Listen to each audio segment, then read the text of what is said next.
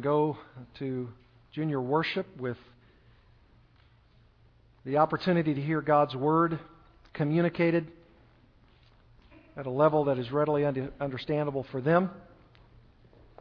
I want us to turn in our Bibles to the Gospel of John. As you know, we have been going through the Gospel of John, and we have finished John chapter 3. And we have bore down into John chapter 3 a great deal, as you know, several messages.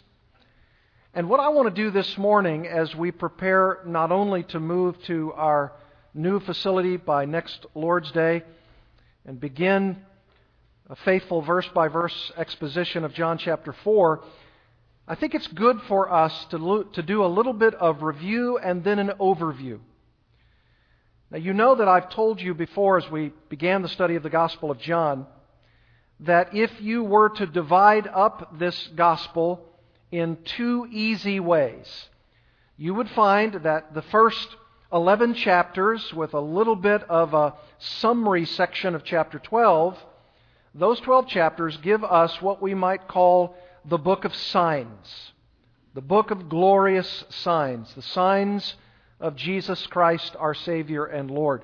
And then in chapter 13, running all the way through the end of John's Gospel, chapter 21, we could call it uh, the glorious substitute, the glorious signs of Jesus Christ, our Savior. And then it's the book of the glorious substitute, the substitutionary atonement of Jesus. And those two sections of John's Gospel make up what John wants to communicate about the good news of Jesus' death, burial, and resurrection for sinners like us. And because we have spent a great deal of time in John chapter 3, I want to reacquaint us with this first portion of John's Gospel, surveying just briefly, ever so briefly, in these 12 chapters of John that begins this gospel what John is doing as he writes. And remember, as we introduced so many months ago now, this gospel, because we started on the very first Sunday, uh, January 4th, I want to remind you, by way of a little bit of review in our introductory time together, what John is purposing to do in the first half of this gospel. And I want to alert you to the back end of the Gospel of John in chapter 20 because he gives you the very purpose of why he has written his Gospel. And he says in John chapter 20, in verse 30, Now Jesus did many other signs in the presence of the disciples, which are not written in this book.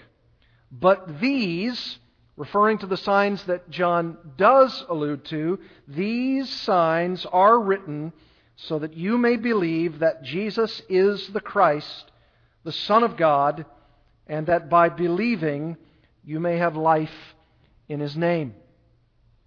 Now it's interesting that when John says here, these signs are written down in this book so that you may believe that Jesus is the Christ. What's interesting about that is that John does not use any mention of the signs of Jesus from chapter 13 on until the end of his gospel. That's why we can divide it the way I have chosen to divide it for us as we study it. In other words, the particular Greek word that John uses for the word sign, which is semeion, he does not use in the latter half of his gospel. And so it neatly divides up for us in this first section of chapters 1 through 12, and specifically verse, uh, chapters 1 through 11, that give us seven representative signs that Jesus gave uh, to, or that John gave for us out of the ministry of Jesus. And I want us, just by way of quick review, to look at those signs from those first 11 chapters. Are you ready? All right, John chapter 2. Now, this is just a review. We've gone through, of course, John chapter 2, and we saw the first sign. It actually contains two signs for us. And in John chapter 2, we know the first sign is what? Turning water into wine at the wedding in Cana of Galilee. And we know that John is outlining his book this way because in every section in which he mentions these seven signs, our key word, semeion, the word for sign, is listed.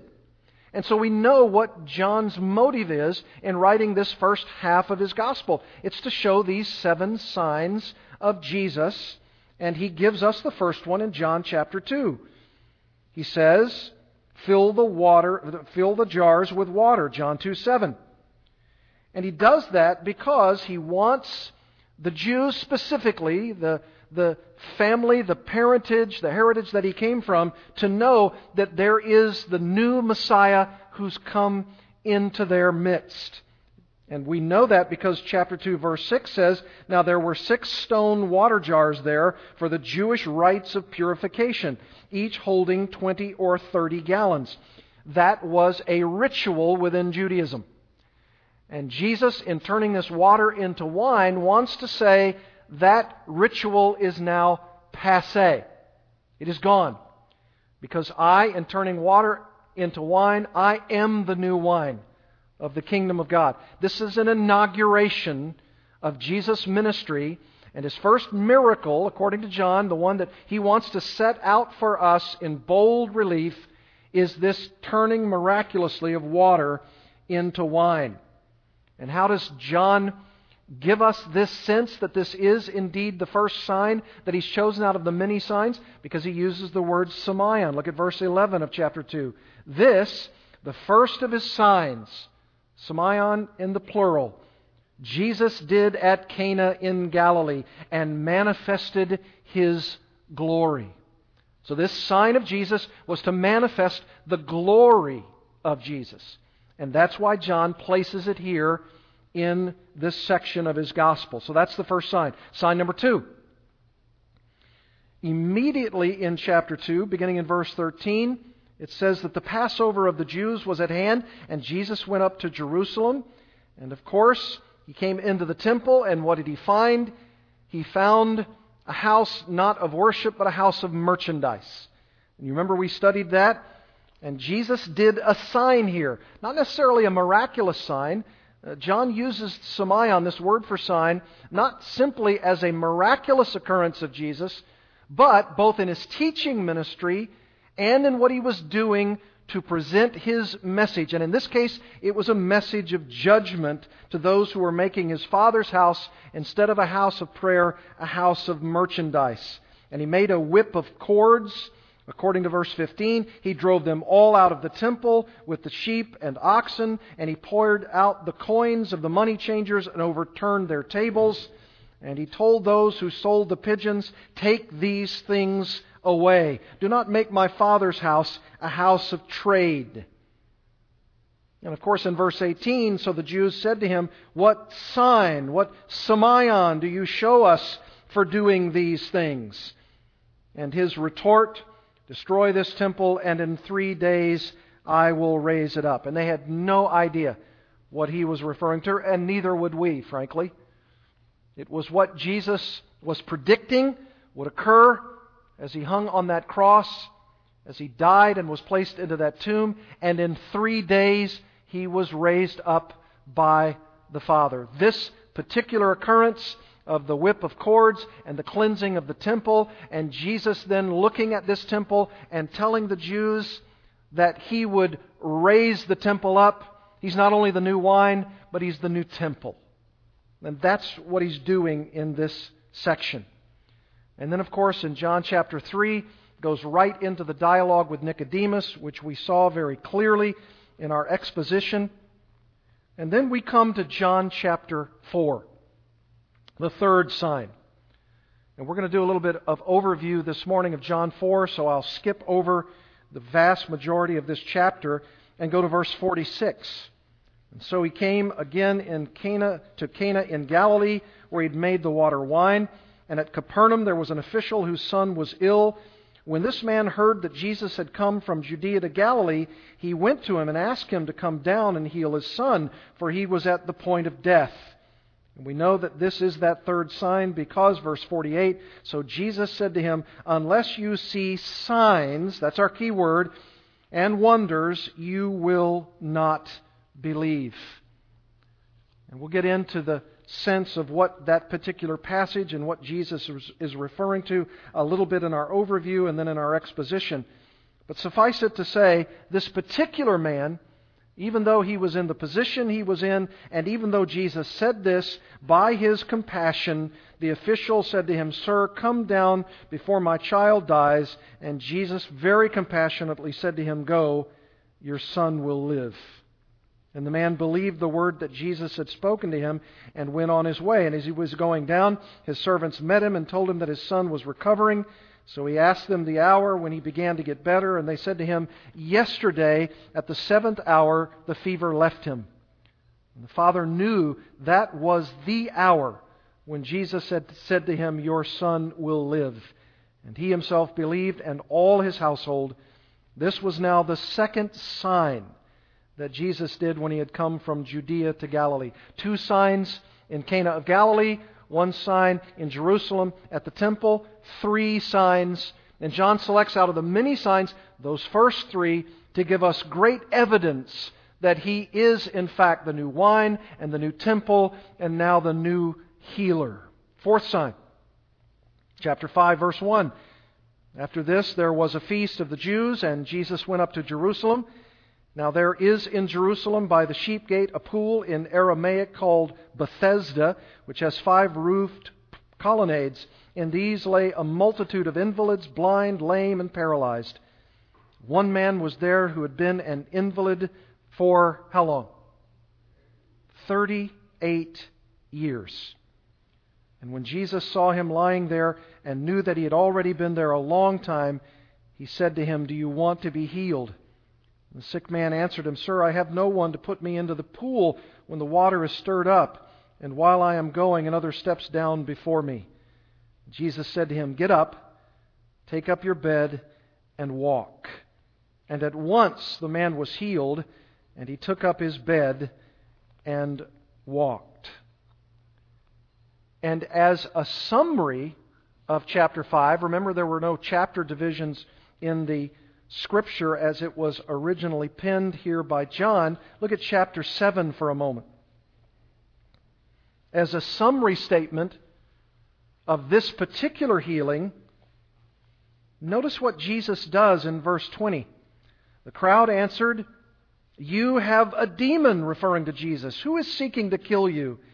And Jesus answered them, I did one deed. What deed is that? The healing of that man at Bethesda and you all marvel at it. He's referring to that particular miracle. Verse 31 Yet many of the people believed in him. They said, When the Christ appears, will he do more signs than this man has done? Referring, of course, to all the signs, and particularly this sign of the healing of the man at the pool of Bethesda. That's the fourth sign. And John gives that as the fourth opportunity for people to believe that no mere man is in their midst.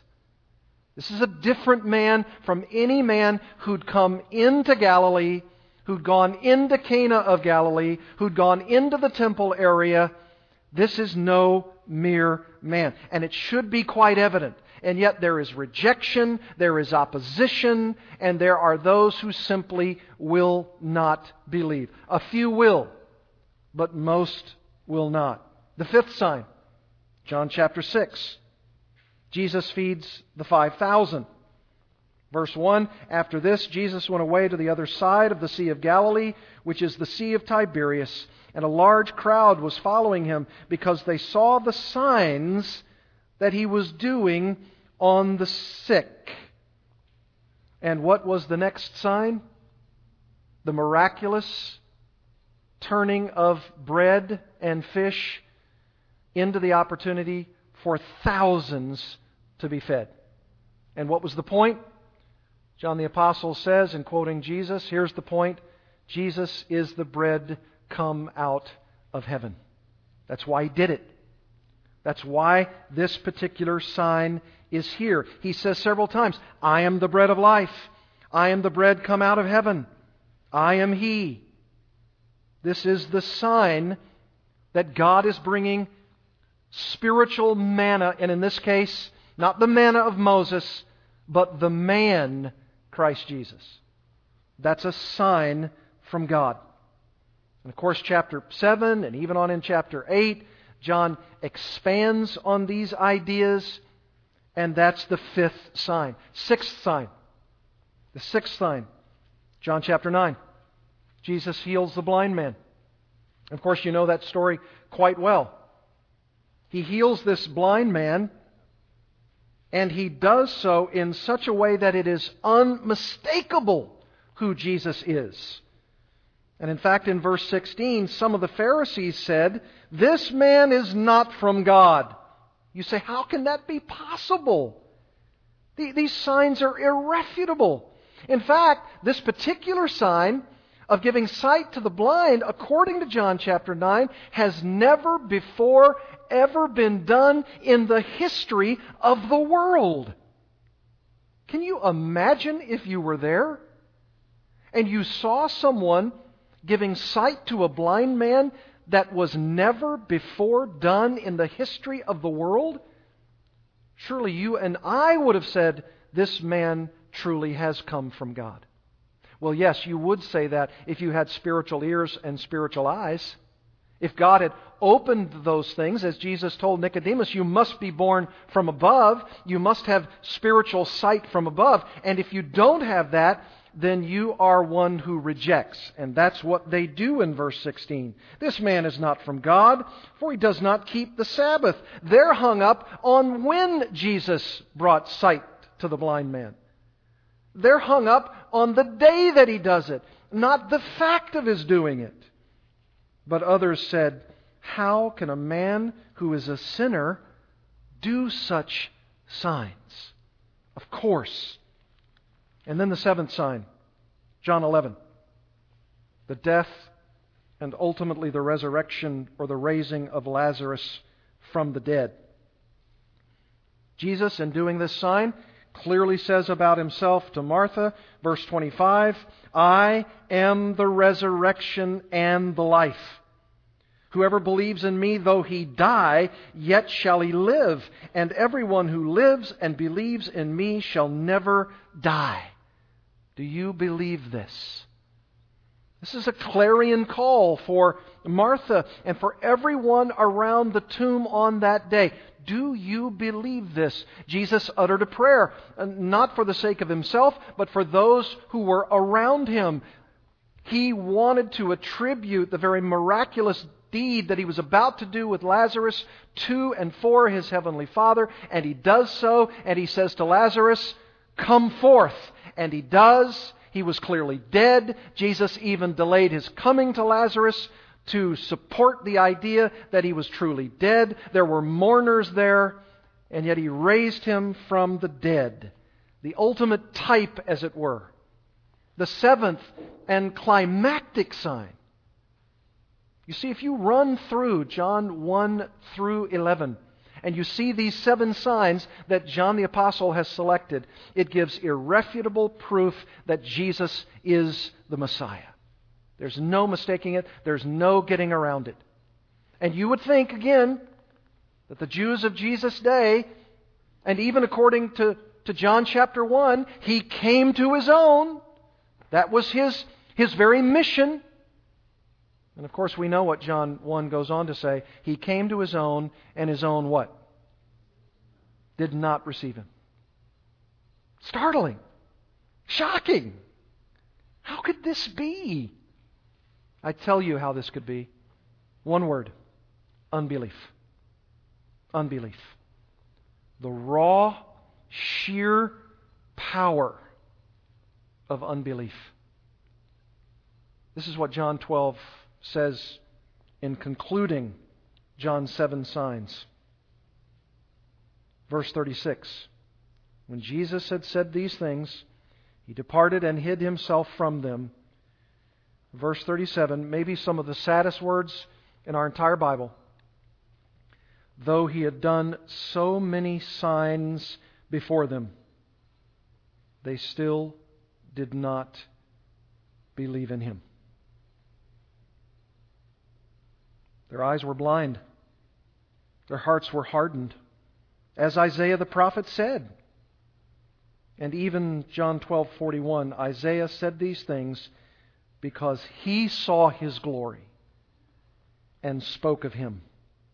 Nevertheless, many even of the authorities believed in him, but it's a shallow belief, it's a sham belief, but for fear of the Pharisees, they did not confess it so that they would not be put out of the synagogue, for they loved the glory that comes from man more than the glory that comes from God. Twelve chapters giving irrefutable proof that the seven signs that John selects are ample enough proof that Jesus Christ is the Messiah sent from God. You ought to believe. You must believe. You can't do anything else but believe. Except, of course, for the power, the sheer power of the devastating nature of unbelief. And there might be, even in our midst today, in a congregation of this size, both those who believe and those who continue in stubborn unbelief. And these seven signs are here. You can read the Gospel of John yourself. You can come to the conclusion I must make my choice. Do I believe these seven signs? They're clear, they're powerful, they occurred. And because they occurred in the way they occurred, and because John selects these seven signs, and because this is the very purpose of his gospel, these signs have been given, written down for you, so that you may believe that Jesus is the Christ, and having believed in that name, you may have life eternal. This is the very point. This is the very purpose of the book. And interweaved in and through this gospel, through every chapter, is the revelation of those who did believe, and they number only a few. And what's interweaved in this book throughout its chapters is, is an even greater number of those who, because of the sheer stubbornness of disbelief, said, No, I reject. All seven signs, and if there were more, I would reject those too. And because of that, and because Jesus did, according to John 1, come to his own, and they didn't receive him, that verse in John 1 goes on to say in verses 12 and 13, But as many as did receive him, to them he gave the privilege, the honor, the right to become children of God, even to those who believe in his name. And do you, do you want to know one example of even though the Jews were rejecting their Messiah almost in toto, even though there's only a few, there were Gentiles who readily received. And you want to know a major example of one of those? Turn to John chapter 4. John chapter 4. My introduction is over.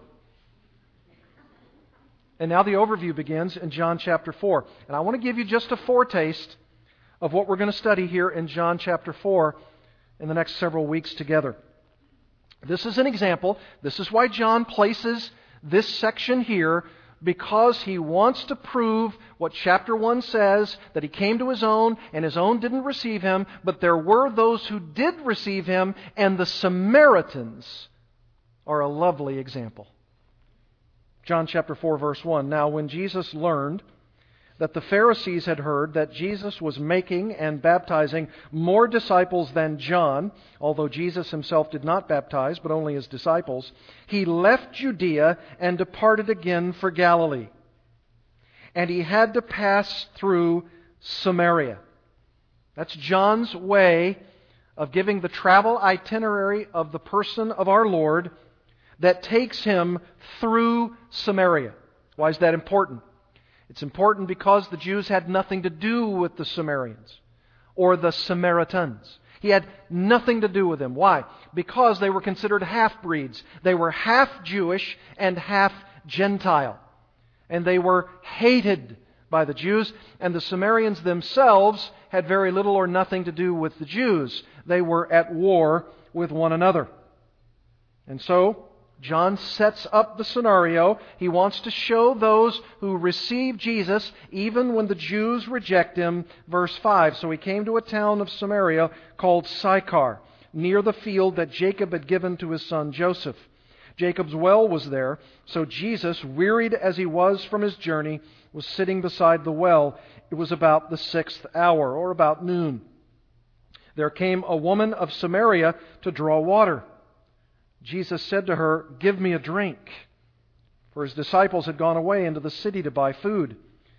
The Samaritan woman said to him, How is it that you, a Jew, ask for a drink from me, a woman of Samaria? And later in this section, the Jews are even asking the disciples of Jesus why he's even talking to a woman, not just a Samaritan woman, but a woman at all, because that wasn't kosher. That wasn't done. That wasn't acceptable socially.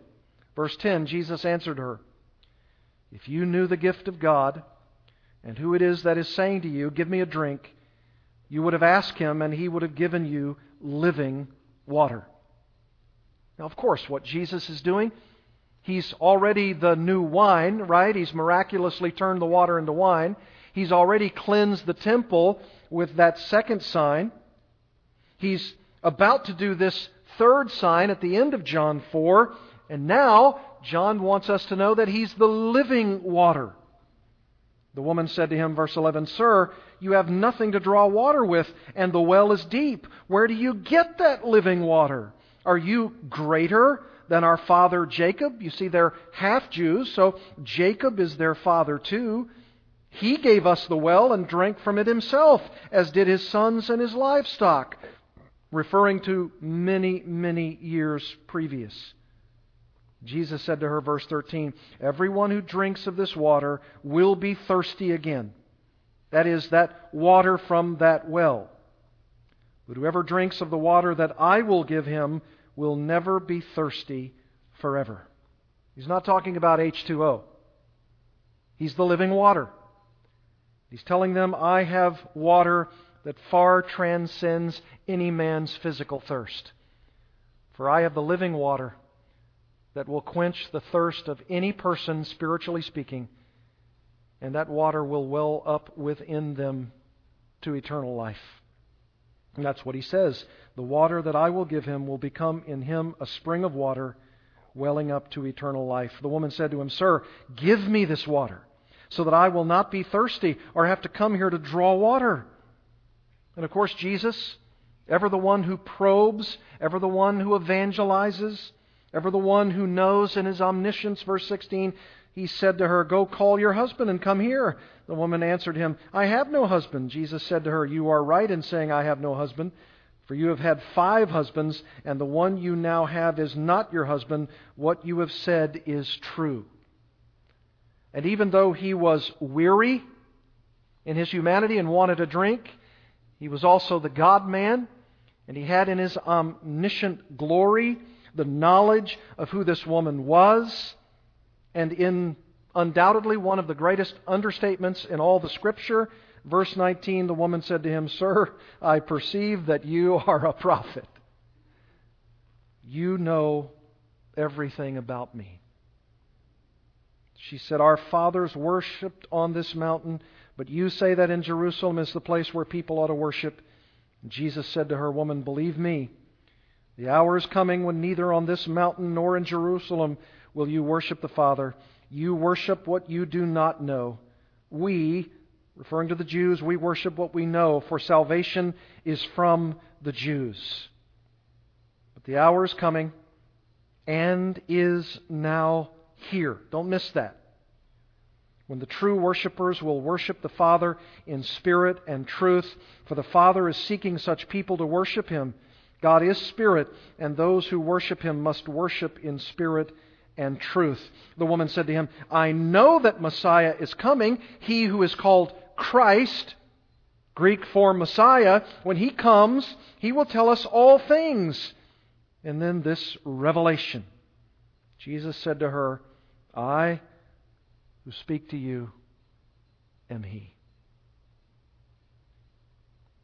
This is one of those implied I am statements. It's not explicit like the various I ams later in the Gospel of John. This is one of those implicit I ams. I am the one to whom I'm referring. The one who will give living water. The one whom the Father will destine for the role of bringing the Jews to understand the proper way to worship God. In fact, it is worshiping through me to the Father, through the Spirit.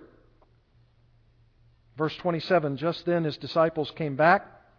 They marveled that he was talking with a woman, not just a Samaritan, but a woman. But no one said, What do you seek? or Why are you talking with her? So the woman left her water jar. She was so impacted and went away into town and said to the people, Come, See a man who told me all that I ever did, which probably includes the idea that he told her so much more about himself, about herself, than what's recorded here.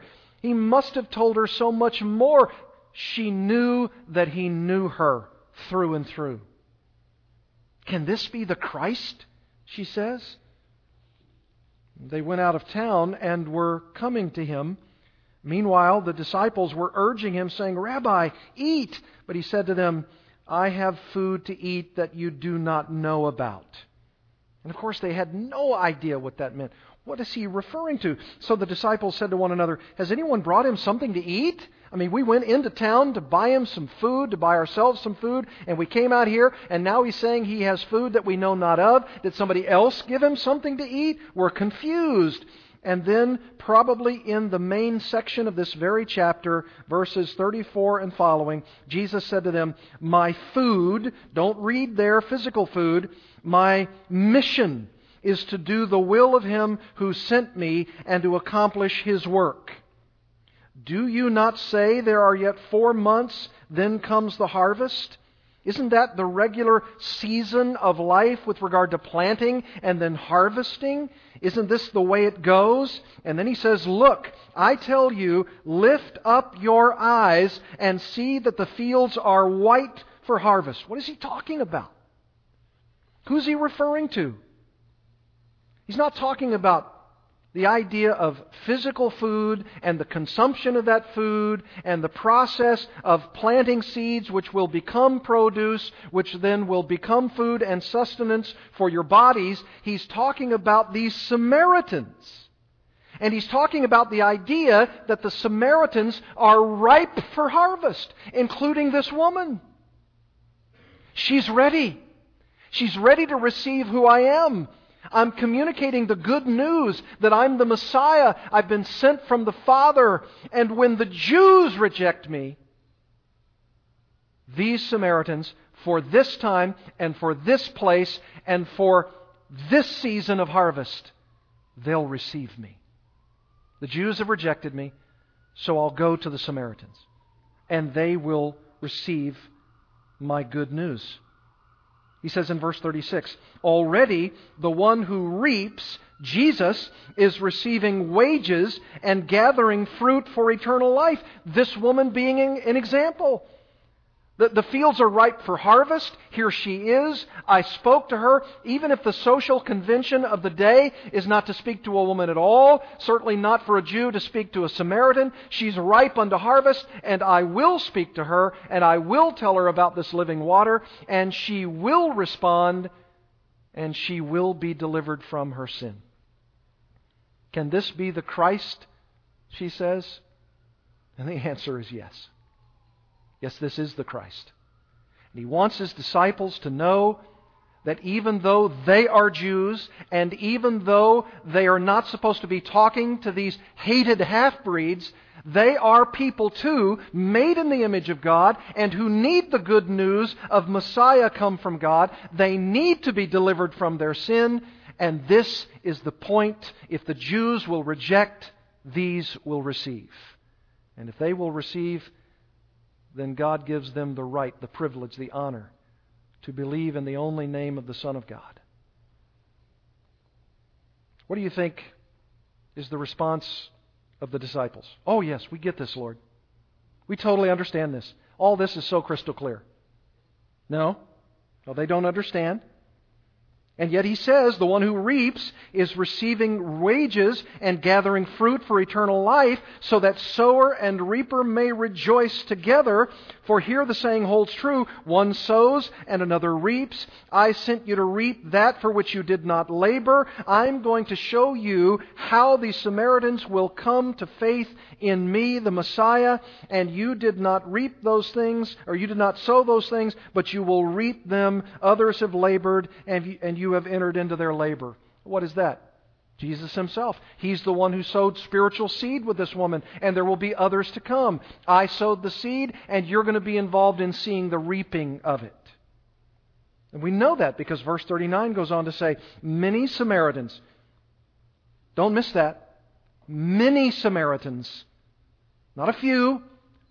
Many Samaritans from that town believed in him because of the woman's testimony.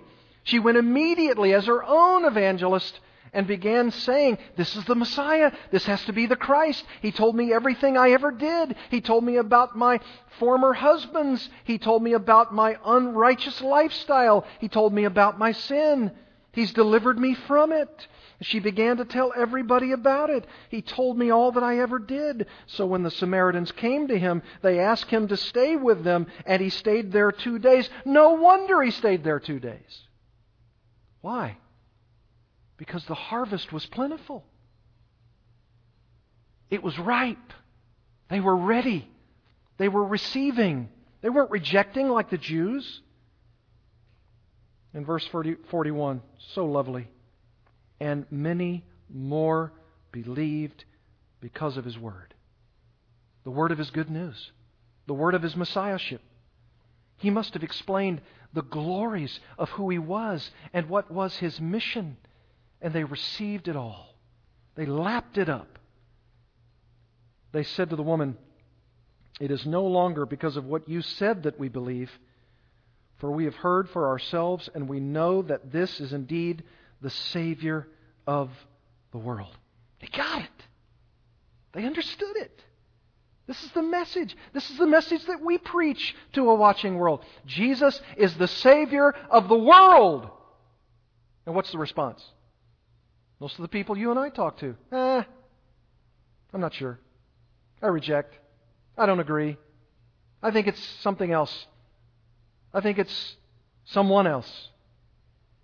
Not these Samaritans. They receive, they believe, they respond. And after the two days, verse 43, he departed for Galilee. He goes, my friends, from ripe unto harvest to what? Dead unbelief. Stubborn unbelief. And he himself says it, verse 44. For Jesus himself had testified that a prophet has no honor in his own hometown. This is so sad. It's so remarkably sad. The Jews were to have the Lord Jesus be receptive in their midst. He's Messiah. He's done the seven signs. He's done already several here. Only three of them recorded for us, but several more signs have been done. The Jews are the ones who re- are, are receiving and seeing most of the signs. They should have responded.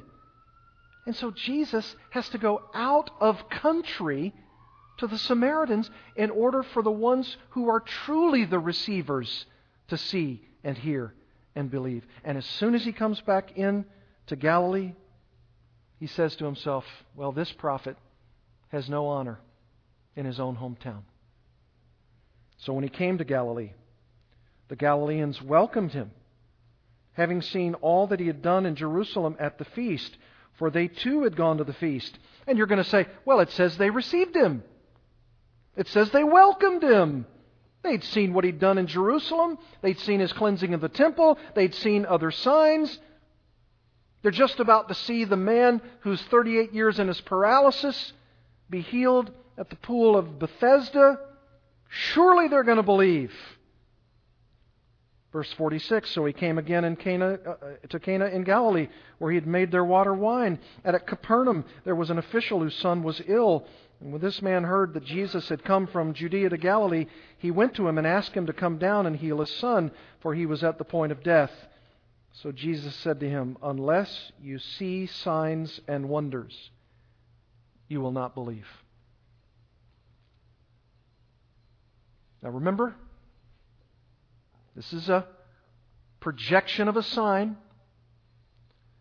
And the Jews almost roundly rejected, even with the seeing of signs. You say, what's the point? Those who even see the signs are tantamount to reject. And there's maybe only a few, maybe a remnant. And if this man is Jewish, and there's some question as to whether or not he was.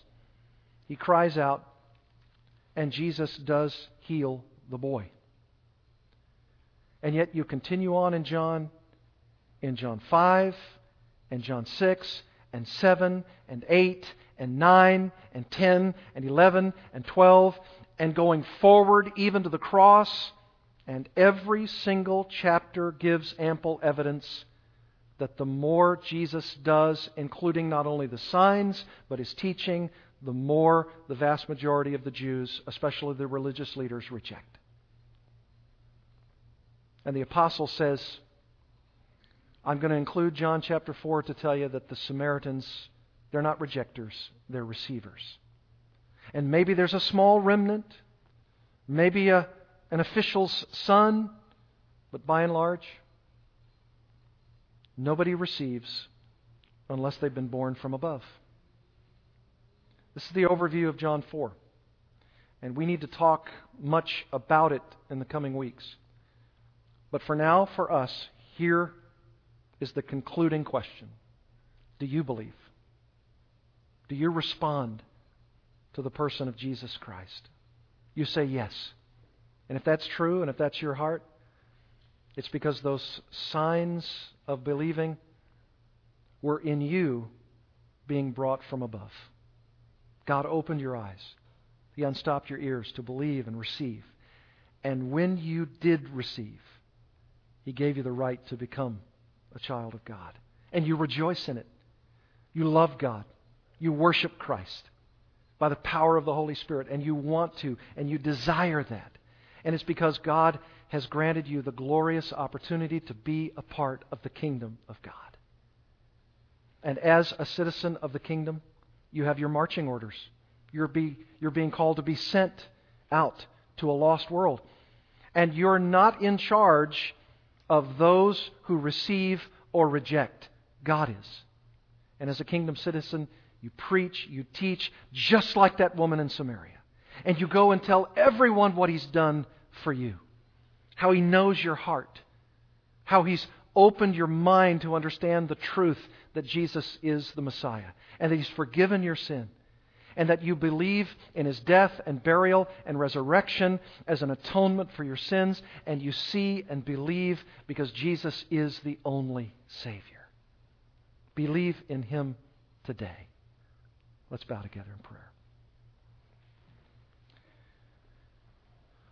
Father, as we conclude our time.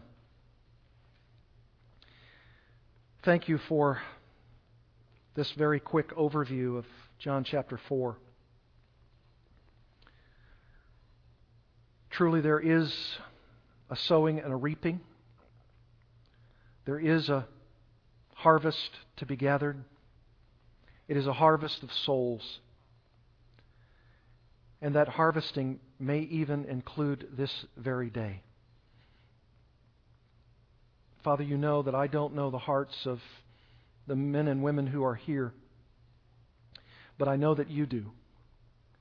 And that you've, from eternity past, elected those to have eyes opened and ears unstopped, to see and to hear of the glorious triumph of Jesus who did inexorably go to that cross and who did die on that tree, but who was raised from the dead, and who for a period of 40 days taught and appeared to many, giving ample witness that he was indeed the Son of God. Even the centurion there at the foot of the cross said, Surely this is the Son of God. There is so much ample evidence, Lord. You've provided it to us. You've given us John's gospel. These signs are in abundance.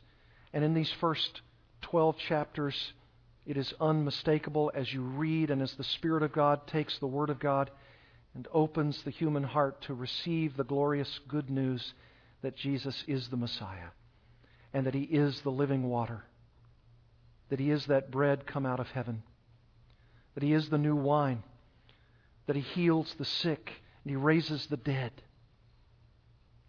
And we believe, we receive. Thank you for giving us the privilege to be called the children of God. But if there are those who are here who have not yet received, they've rejected, they have steadfastly refused to respond to the ample evidence. May you at this time, Father, through the messenger, through John the Apostle, open the eyes of the blind and allow them to see the glorious truth that Jesus is alive and that he forgives sinners and that he loves us and that he came to die for us so that we might have the living water of eternal life. May they receive today and may they come forth as new persons because they've been born from above. Lord, thank you for the glorious message of salvation in Christ. Whether it comes to half breed Samaritans or religious Jews or any other category or ethnicity of a person.